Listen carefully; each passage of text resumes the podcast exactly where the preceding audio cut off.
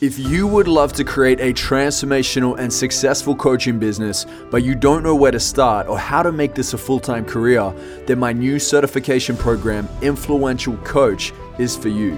There is no other four month live online mastermind like this. I'm going all in, guns blazing on this one with you to skyrocket your coaching career and personal brand online. You will learn the frameworks I personally use for rapid transformational coaching so you can support your clients to achieve their dreams no matter where they are in life. You will also learn how to authentically brand and market yourself as a coach so you can stand out from the rest and build a career of freedom and fulfillment. Spots are limited, and this is an application only program. So if you're serious about finally committing to building a successful career in transformational coaching, then head over to iamjoelbrown.com slash coach and apply today. Welcome to the Addicted to Success podcast. I'm your host, Joel Brown, and I'm here today with MD Ansar Ali. Ansar is the founder of thrivingin.relationships.com. He is an author, he is a certified therapist he also is a relationship counselor and mental health coach.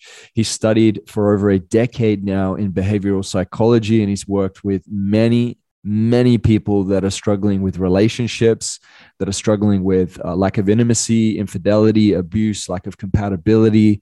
Uh, physical appearance, addictions when it comes to porn, and a number of other things as well that uh, a lot of people struggle with when it comes to relationships. So, if this is something that you feel within yourself that you get to uh, overcome so that you can become more successful, so that you can experience more happiness and joy in your life, then make sure you get ready to take note. Ansar has some incredible insights in how we can better show up in relationships and how we can feel better about who we are as a male or a female in this world today so that we can strive for more success.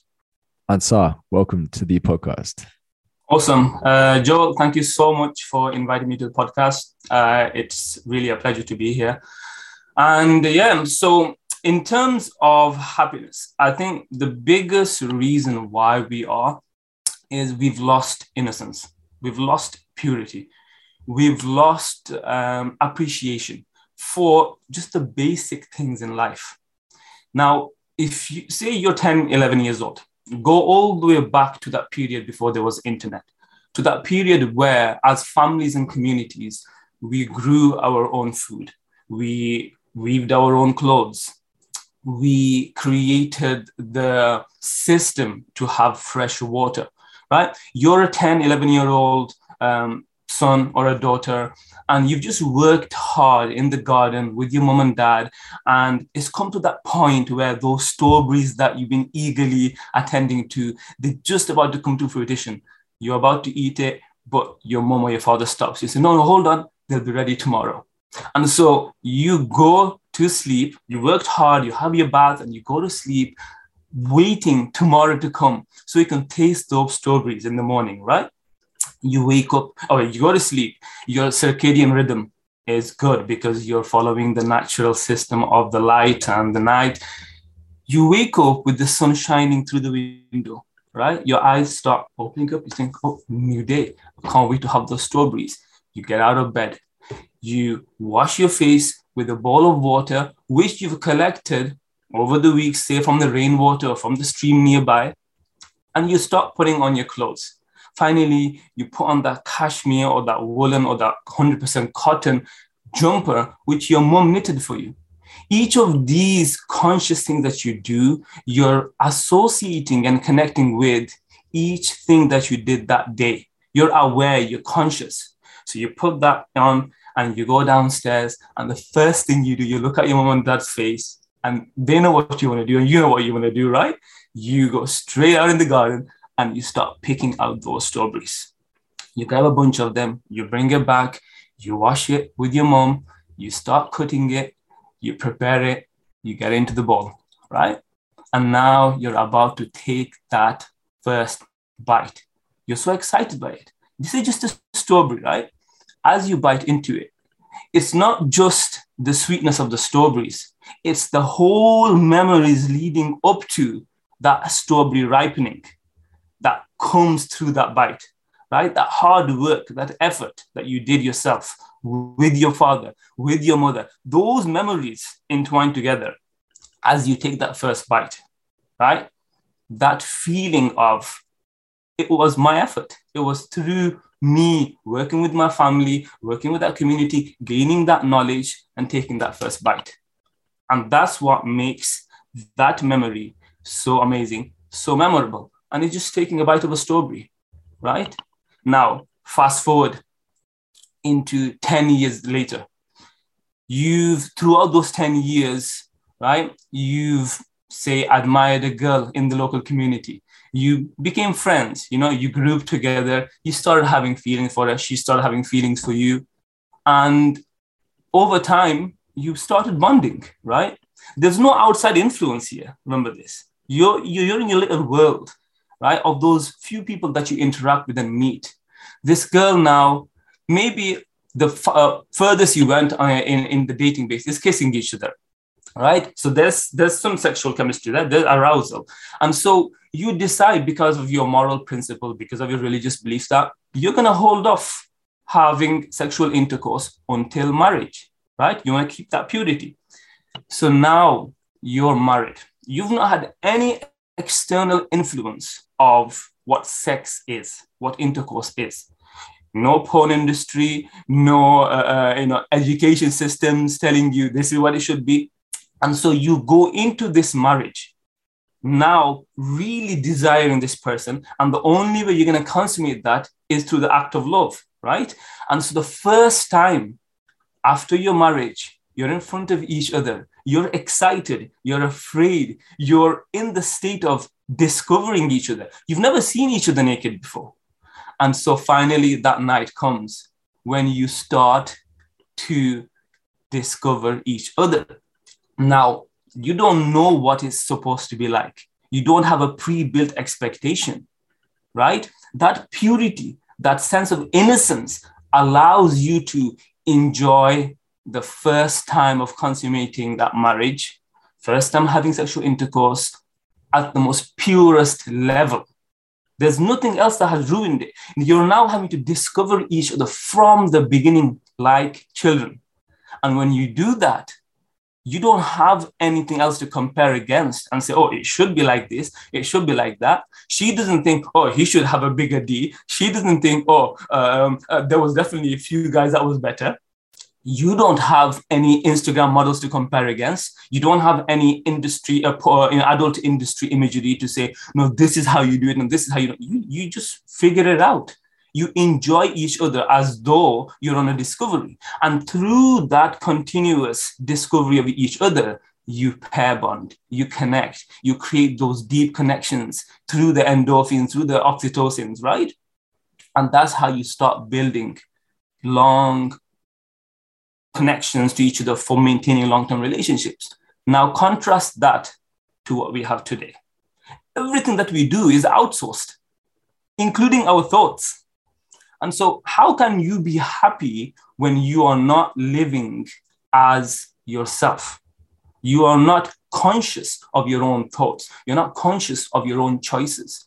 But other than that, we don't have that innocence, that purity of everything that we do each day, even breathing. We take it for granted. A lot of people, they don't know how to breathe properly, right? You're continuously breathing through your nose, in, out, in, out. But you're supposed to go. When you go on to meditation, they teach you to breath control, right? When you are, even me and you now talking to each other, there's a way to tap into each other's frequency without even understanding what you're saying and what, what I'm saying. And that requires you to just completely just focus on the face of that individual and just keep listening to their voice, to their rhythm, to their words. And eventually the words disappear and you'll find that you're just connecting to this person on a uh, on a um, energy level. And we know scientifically everything in the universe is energy. It just vibrates at different level, right? And so yeah. the thoughts are energy as well. And so in this way, connections are done in a deeper level. But today we might we go into conversations not to hear or see that person, but to get in what we can first. I, I want to say about me, I want to talk about me, right? Me, me, me, me, me. And so we lose just that basic sense of connection just there. if you are eating your food, right? How, I mean, how can I ask you, how often do you go out to eat a meal? Oh, I get my food delivered here. uh, I'll so, probably go out at nighttime, but but I get my food delivered a couple times. Yeah, maybe three times a day. I'm I'm ordering from somewhere or eating. Yeah. Okay, so let me tell you this then. I learned to cook back when I was uh, in 2002. So I, I got fed up of going and um, just ordering outside food. I was in my university at the time, and I went to my mom. I said, "Mom, I'm sick of that food. I need to learn how to cook." She's like, "Oh, your your your sister is the one that should be learning how to cook. Why aren't you? And obviously, I come from a traditional Bangladeshi family, and so it's usually the the women that are supposed to learn. I said, I don't care about her. I want to learn how to cook, and so that's where my learning of cooking started. I started practicing, and here's one of the main things that we don't have today. People don't know how to cook their own food, or they say, I don't have the time. I'm not willing to. Now, those times that you are eating outside. Now, remember, everything is energy, right? Your thoughts are energy. That chef that is continuously in that stressed environment, he or she is preparing that food for you on a daily basis. If that person has had a stressful day, if their personal life isn't too great, and they're preparing that food, chopping that food for you, what's the energy that's going into that food? The spiritual energy the thoughts. Is it positive? Is it negative? Is it stressful? And now you, outside externally, you're eating that food. Yeah, it tastes great, blah, blah, blah. But internally, what is it doing to your spiritual energy? What is it doing to your mind? What is it doing to your thoughts? What is it doing to just how you are? If that person there is preparing the food, is depressed, is anxious, is unhappy, is in a negative vibe and mood, that energy is being absorbed into the food that is being prepared. And this is why so many dietitians say, and fitness people say, cook, make your own food, prepare your own food. And this is what we used to do in the past, the basic skills of survival, right? Today we've lost that as well. So happiness is going back to the root of purity, of consciousness, of awareness, right? Tasting those first experiences without external sources saying this is how it should be. This is what you should do. And you know that that brings us to that religious aspect. We've now focused on building relationships based on unhealthy standards led by media taught by instagram memes and quotes. This is what it should be. This is what it should be right? But have you really grown up in a nuclear family where you've had a good example from your mother and father from your grandparents of what a healthy relationship really is. Most people have lost that as well. Absolutely. Absolutely. It's almost like, you know, I hear this a lot like, oh, they're traditional ways of doing things. We do it differently now. And uh, it's it's like, well, why do you think we used to do things like this? Like, there's a saying, I think it might have been, uh, oh, who was it? It was uh, a famous philosopher. I can't remember his name right now, but he says that you know when you show up to a fence, you walk up to it. One one type of mindset would say, "There's a fence here. We need to remove it. Let's let's tear it down."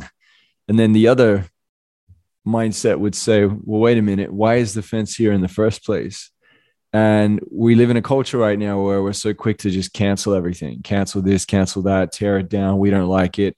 It hurts my feelings instead of looking at like, why is it here? Are you noticing this as well? Is this having an, a big impact? Like sometimes people don't feel it. It could be subtle, but it's like, it feels like it's amplifying in culture right now. It used to be subtle, um, but it's it's so apparent now. It's we've reached a point in society of emotionalism versus empiricalism, right? And empiricalism is data, it's fact. It mm. is what is funny because the whole industries are, you know, whether it's the um, music industry, food industry, whatever, they're all based on human behavior and psychology. The only reason they are able to be as successful as they are is because of those data, because of those facts. They've been able to collectively put those data together and create predictive frameworks in how humans behave. And we have a society where now it's predominantly gynocentric, right? It's a feminine imperative based society.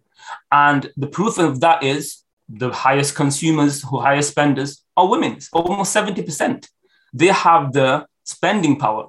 And even when they're not, not directly spending, they influence the spending of those that they're with. So it only makes sense that the industries that we have today are going to focus on the feminine, feminine needs. And the feminine and the feminine itself is based on emotionalism. It's based on context as opposed to content. What, how does this make me feel instead of is this factual? Is it true? And the the more I mean, a lot of the content that I put up on my Instagram or Twitter, it's for me to share with people like, look, this is the change that's happened. This is how it's it's going right?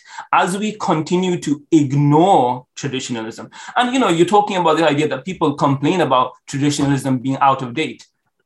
Um, your evolutionary needs who you are as a human being innately those haven't changed. And funnily enough if they did change why aren't men complaining about wanting to become non-traditional? Because as men, that responsibility hasn't changed. We still have to be providers, protectors, and parental invested.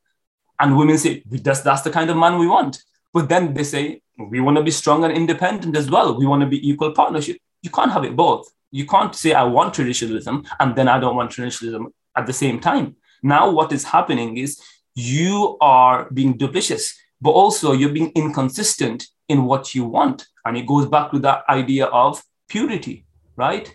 Of being genuine, unconsciously being aware that, wait a minute, if this is what I want in somebody else, then it only makes sense that they want that in me also. And how do I, how do we compromise? How do we, uh, you know, sacrifice to an element where we're able to do that?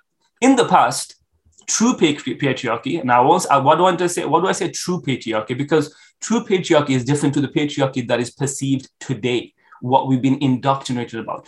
What it did was through the help of religion, culture, and our traditional evolutionary needs, it helped to regulate our sexuality. And in doing so, it allowed both the genders, both the sexes, to come together, right, and form a bond. And what it did was it allowed human beings to, for the men and the women, to sacrifice the short term mating strategy in order for the long term outcome one to come to fruition. And today, what gynocentrism, or you could say uh, feminist ideologies since the 1970s, through you know Helen Gurley Brown and a few others, what they're able to do is open up a gateway whereby the like what patriarchy did in the past, it, it predominantly suppressed the female short-term strategy the hypergamy strategy. Well, females have a what we call hypergamy in their mating strategy, in that they try to keep optimizing innately, instinctively, and rightly so because of their survival. They try to keep optimizing their need for the ideal guy. Now, the ideal guy in reality doesn't exist, right? An ideal guy is this. He's the perfect, uh, genetically maximized, optimized guy, right? Very masculine, very hot, the Chad, the, you know, the Brad, the Tyrone, right? He's that guy, but he's also soft, caring, loving, compassionate. So you have opposing masculine and feminine traits. A woman wants Frankenstein's monster, basically, who doesn't exist, right? And so she's continuously on the hunt for this guy. And uh, series and books like um, um, Fifty Shades of Grey, um, 365 DNI, they monopolize on this innate need of women, and hence why these these series are so successful. You know, um, the um, the Grey series that that was self-published. They didn't yeah. even promote, and it yeah. millions in sales. Why? Because it hit at the core of women's existential I, fear. I, I'll tell you what, Ansar. That movie used to trigger me to the high heavens. Whenever my girl would watch it, I'm just she's like, "Come and watch it," and I would watch like I would see like maybe half of it or, or a third of it. I'm like, I don't like this movie, and she was like, "Why? Why is it triggering you?" And I, you know, I don't mind my triggers. It's good. It shows us uh, the aspects of ourselves and and and also what we make things mean. And I and I said to her, well, I said, I mean, look, man, I said to her, I said, look, what it, to me, the reason why it frustrates me is because they create this character of this guy who's like a billionaire. He's got all the time to have sex with his girl. He's got, you know, like uh, she like bows down to him because she's just like so enamored. And a lot of it to me just feels fantasy driven. If it was realistic and a woman was all about the guy, I'd be like, yeah, for sure, go for it, mate. Like, good on you. But that's not the case. It's like almost setting women up to to fail and have these incredibly high expectations. And then I started to think, man, if my girl buys into this, it's going to bring problems to our relationship and my life. Like she's going to have warped, you know, expectation. And she hasn't. She's great, but but like for me, I was like, man, imagine how many other dudes out there are feeling the heat of this. And not only that, it starts to leak into society, and then there starts to set this new tone of like we expect this and and it just becomes this like bar that no one can I ever mean, really. It already has really. It already has. You you can yeah. see by women's demands. Even just go on, eh, you know, any courts, and Instagram, men's, TikTok. and men's demands too, bro, for sure. Like I've seen it from the other side too. You know, I've coached a lot of women and see yeah. the setup from that side, and and obviously we're choosing to play in that space too. You can always opt out of it right? That's the yeah. key. When it comes yeah. to hypergamy, I wanted to ask this, man, because this is something that came up, and I and I remember this breakdown of like this tree, and it's called the hypergamy tree. And basically, on this tree, it says it, um, it, it's a saying, and I don't really know where it came from, or like sometimes some people. Uh, have shared with me in the past and said, "Yeah, I've heard of this uh, statement of uh, referring to a woman as a branch swinger." And I was like, well, what's that? And so it was broken down to me. It's like swinging up the branches to get to a higher spot. And I was like, wow, this is interesting. And I love psychology. So I broke it down with this relationship coach one point, And we're going into like, what is it that that women on an unconscious level that are looking for more in life that don't feel like they're grounded or they're, they're appreciating where they're at? What are they looking for more of? And what it came down to was these three points. And I'd love for you to clarify this, maybe even expand. The three things were uh, that the they wanted a man that had money, so wealth was important, right? If you're looking at a tree, a homeless person will be down at the trunk or at the roots of the tree. They're not up in the treetops, right? The second thing is uh, health. They want a guy that can uh, like live long enough to make sure they can protect the family because a woman doesn't want to have to protect the family because the, the, the husband has passed away. And then the third thing is network. Having that this guy has a, a good solid network of friends and can be resourceful if anything ever happens it sounds like it comes back to safety and protection it does um, the, all those three are directly in link with what i call um, the three p's which is protection provision parental investment huh. so women's hypergamy is as i said optimizing two sides we have, men and women have a short-term mating strategy and a long-term mating strategy. The short-term mating strategy of women is to extract as many resources and as much as she can in the period of her sexual peak. And that's usually based on the studies, is based around from uh, 18 to say 29, 28. That's when she usually starts getting a bit more panicked and saying, okay, I need to find a guy to settle down with. I need to start having. They call it at the time. Uh, it's a period of uh, some class as epiphany uh, phase, the wall, uh, baby rabies, whatever it is. But she consciously becomes aware. You know, my clock is ticking. I, if I want kids, I need to find guy. So prior to that point, a woman will use her short-term mating strategy. Um, what uh, Rollo Tomassi from the Rational Male he calls it um, party years so this is when usually the woman is experimenting. She's usually playing on her sexual, genuine sexual desire. And at that period, she will use her sexuality, her sexual agency to be able to get and collect as many resources. Those resources can be protection from a alpha guy. It can be um, gifts being given uh, through admiration. It can be friend zoning of guys that are beta or, or feminine um, that she gets validation from. And anytime, so women tend to have a cohort of men that are continuously chasing them as opposed to men having women. And so they maximize and monopolize on that attention by extracting different types of resources. Now, not every woman. We're gonna. I'm gonna clear this. Nothing is every woman or every man. Okay, there's always exceptions, right? Way to cover yourself, bro.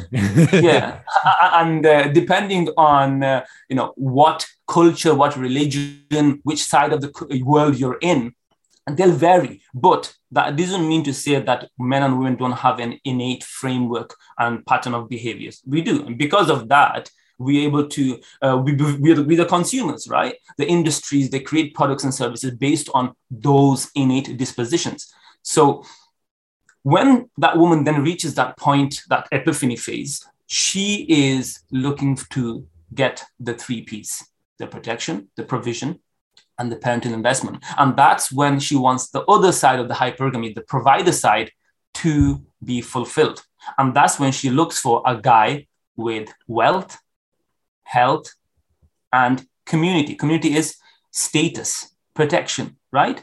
Because if she can inherit those three, it is enough for her to survive till the end of her life and to raise children at the most optimum level that she can. So it's part of her survival mechanism. The hypergamy is something that is continuous in a woman. So yeah. when she is with a man in her relationship, every day she's gonna that hypergamy is gonna ask that. It's called the hypergamous doubt. She's gonna ask, "Is he the best I can do?" Yeah. Right.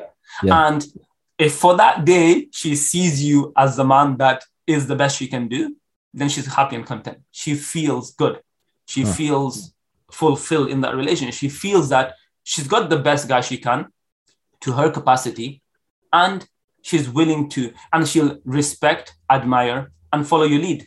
Yeah. At any point where she doesn't feel that that doubt starts creeping in it is directly linked to her existential fear. Men have an existential fear and women have one. They're different. Women's existential fear is to be settling down with a inferior male that mm. has low quality genetics. That means from our evolutionary past that means the chance of that child surviving is going to be lower right?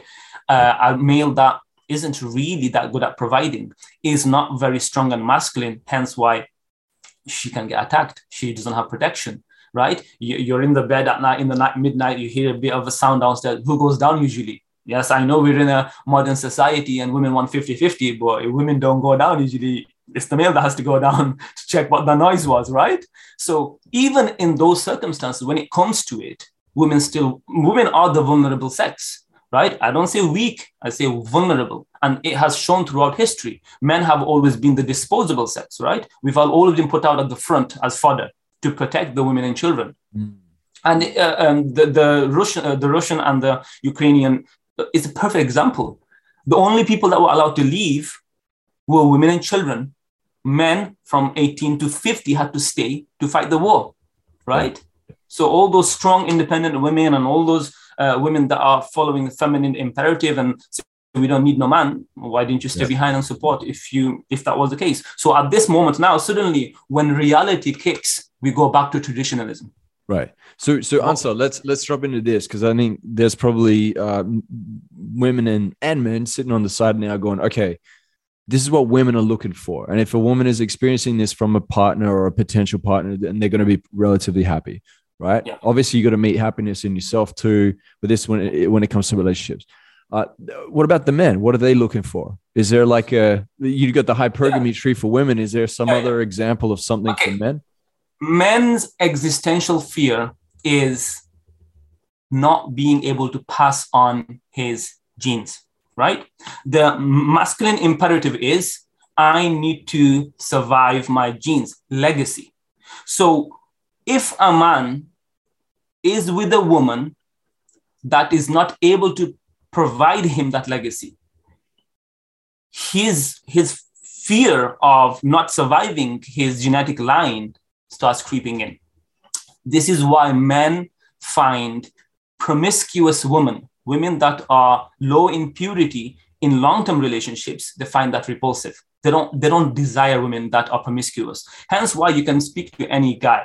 Uh, so many polls and uh, data statistics have been done where men say that they will have a casual hookup with a woman say who's a, who has an only fan or works has worked in the previously in the porn industry but they'll never marry her.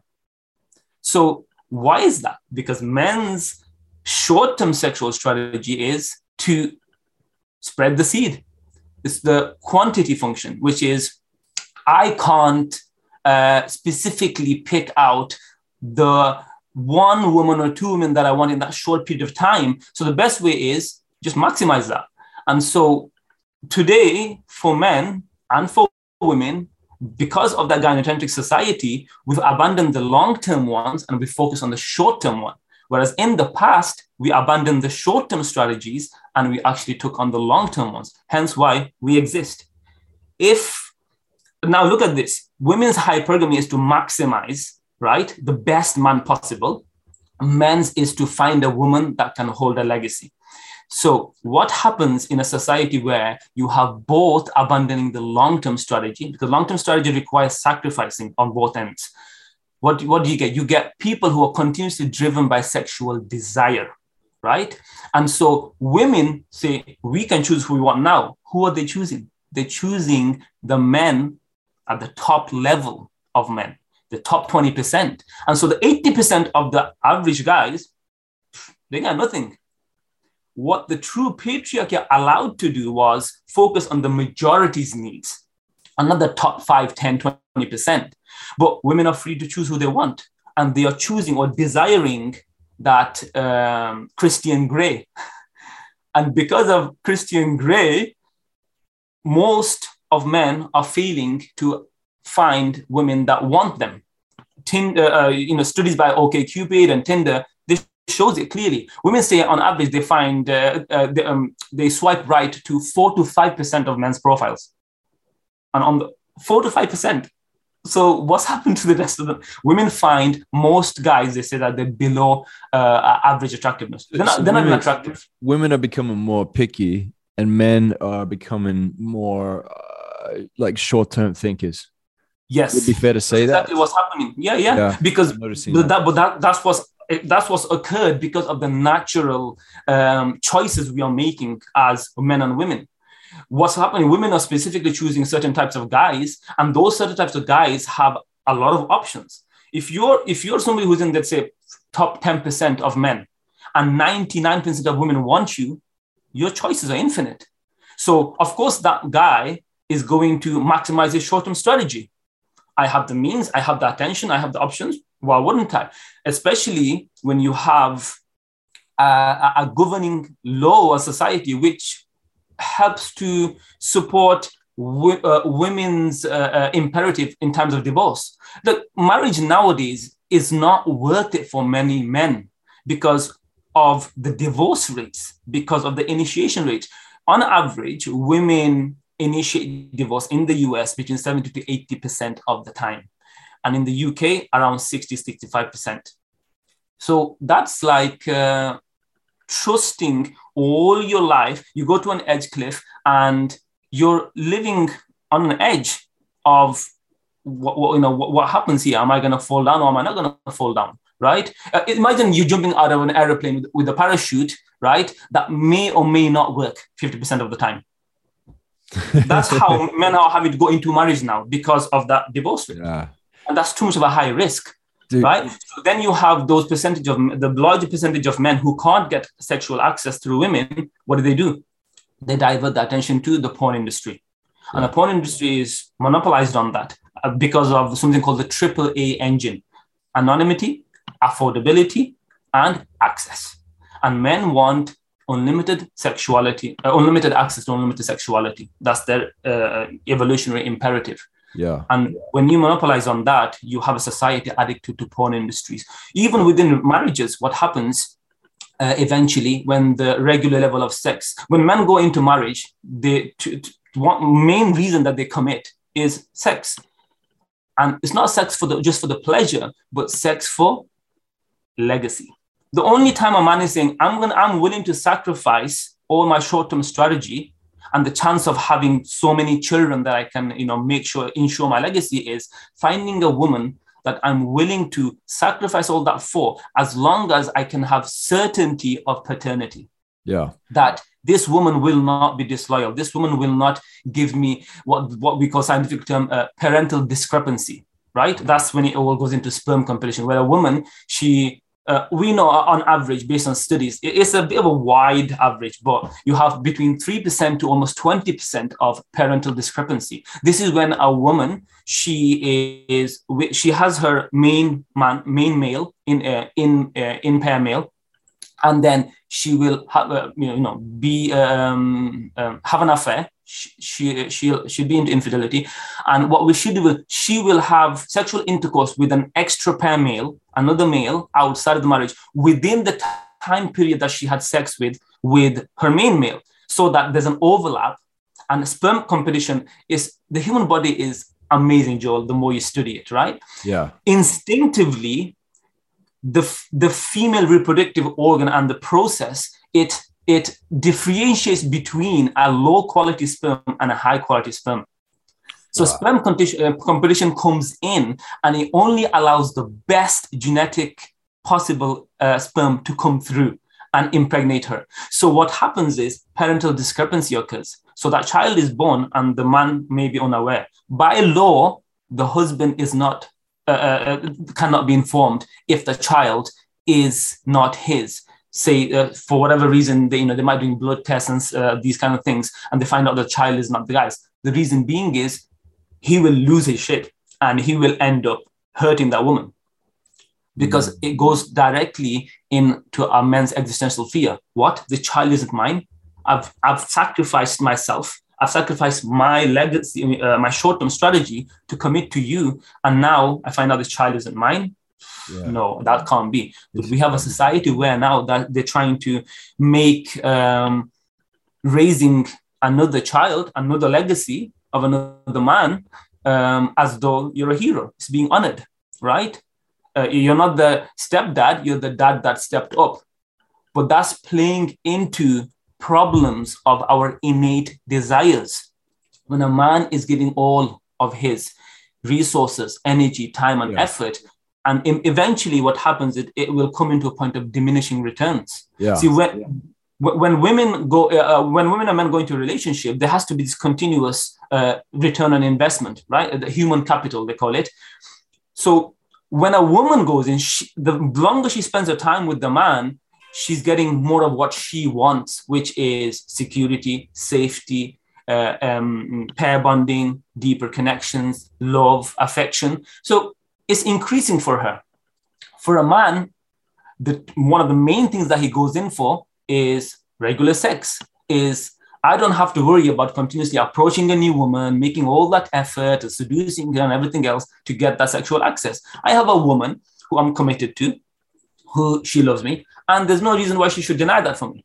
But statistics show clearly that after sex, almost 80% of marriages reduce in that sexual uh, regularity um, frequency. Yeah. and one of the reasons that is is due to familiarity. See familiarity is when you become similar too similar. When you when it's what that progressive marriage that people are looking for today right? We want to become uh, we want to we want to be able to finish each other's sentences off. We want to be so, so uh, you're my best friend that i married but yeah. the problem with that is familiarity, yes, is great for happiness and great for connecting with each other, but it reduces arousal, sexuality. It reduces sexual polarity because sexual polarity only occurs when there's differences in each other the feminine against the masculine, the strong against the dominant yeah. against the submissive. Yeah. Well, hey, man, there's a lot of people that listen to this Addicted to Success podcast where uh, they've shared with me just in the community that they've wanted a partner that's an entrepreneur like them.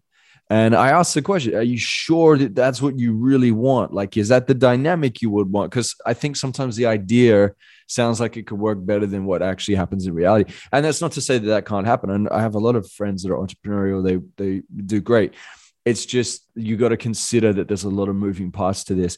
And it's funny because you're talking about these statistics like so objectively and there could be somebody on the other end of the line right now listening that feels like emotionally triggered by some of these points but hey, look, it's it's weighing up. You know, Ansar has uh, combined a decade of experience studying behavioral psychology, a number of other aspects of psychology, and, and working with couples and and and singles. You know, navigating the relationship scape.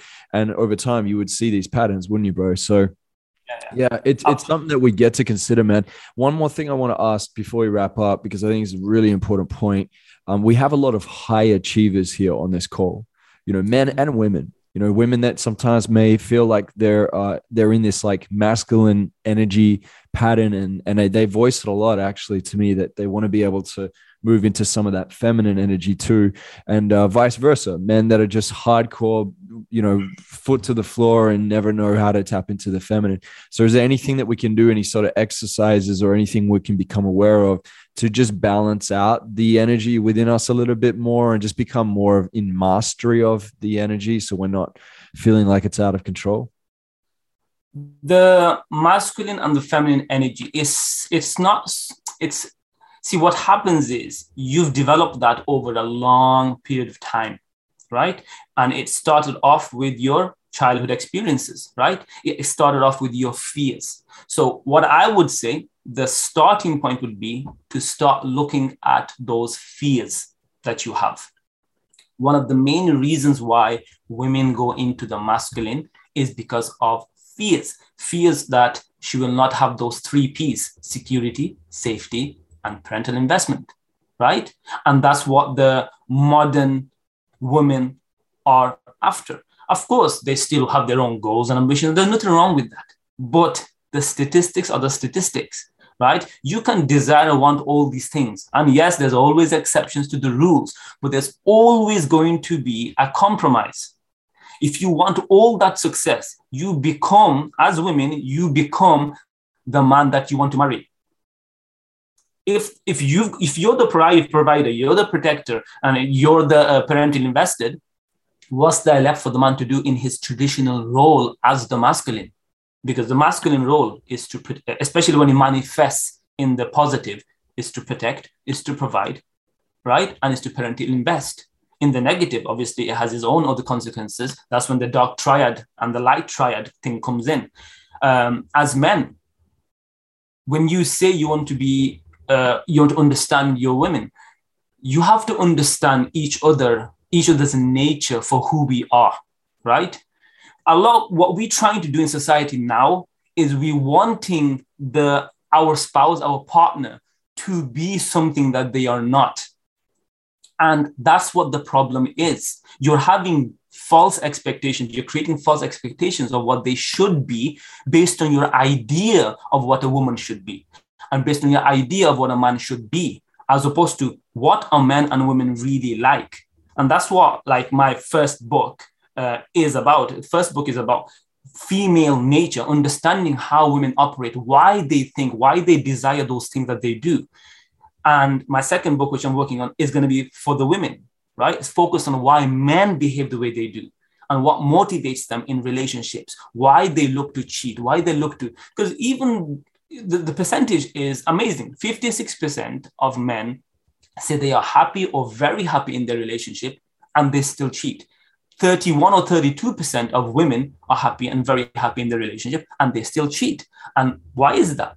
It's because of that dynamic within the relationship between happiness uh, love deep connections versus sexual arousal which is being missed so start on your fears. Start removing each fears that is making you put up those walls and those defense mechanisms that make you fall into the um, let's, let's say the unnatural energy that you are born for. And the feminine and the masculine, they they they complete each other. Yeah. Right? They're complementary opposites. So when you're trying to get two masculines together, two feminines together, you have problems, right? And studies show that uh, uh, lesbian couples, they have far less uh, sex um, uh, male gay couples. And why is that? Because females tend to choose based on soft traits, right? How similar is he to me? How nice uh, is he? How, how caring will he be? And so when you have two women coming together, they both are very similar. And because of that similarity and that familiarity, the sexual arousal drops there's no difference. Uh, but that problem isn't so much so in male gay couples. And so that is further proof of the fact that, you know, there is that need for a balance between the masculine and the feminine within roles, within relationships, which goes back to our traditional roots. So traditional stuff worked but obviously we could work on a few things that allowed you know us to improve on those things but the way we are heading towards society now the results speak for themselves highest ever divorce rates women in the in their 30s lowest in uh, child ch- childbirth childless women in 30s at its most epic high yeah. uh, highest levels of you know breakups and initiations by females and more and more. Um, so if, if if modernization and if modern system and all this blank slate, we all same and partner partner stuff is working, where's the results to show for it? Yeah. Yeah. It's kind of like we've thrown the baby out with the bathwater, right? We don't want this other way of doing it. And so we throw everything out. And it's like, wait a minute, we need some of those things in there, right?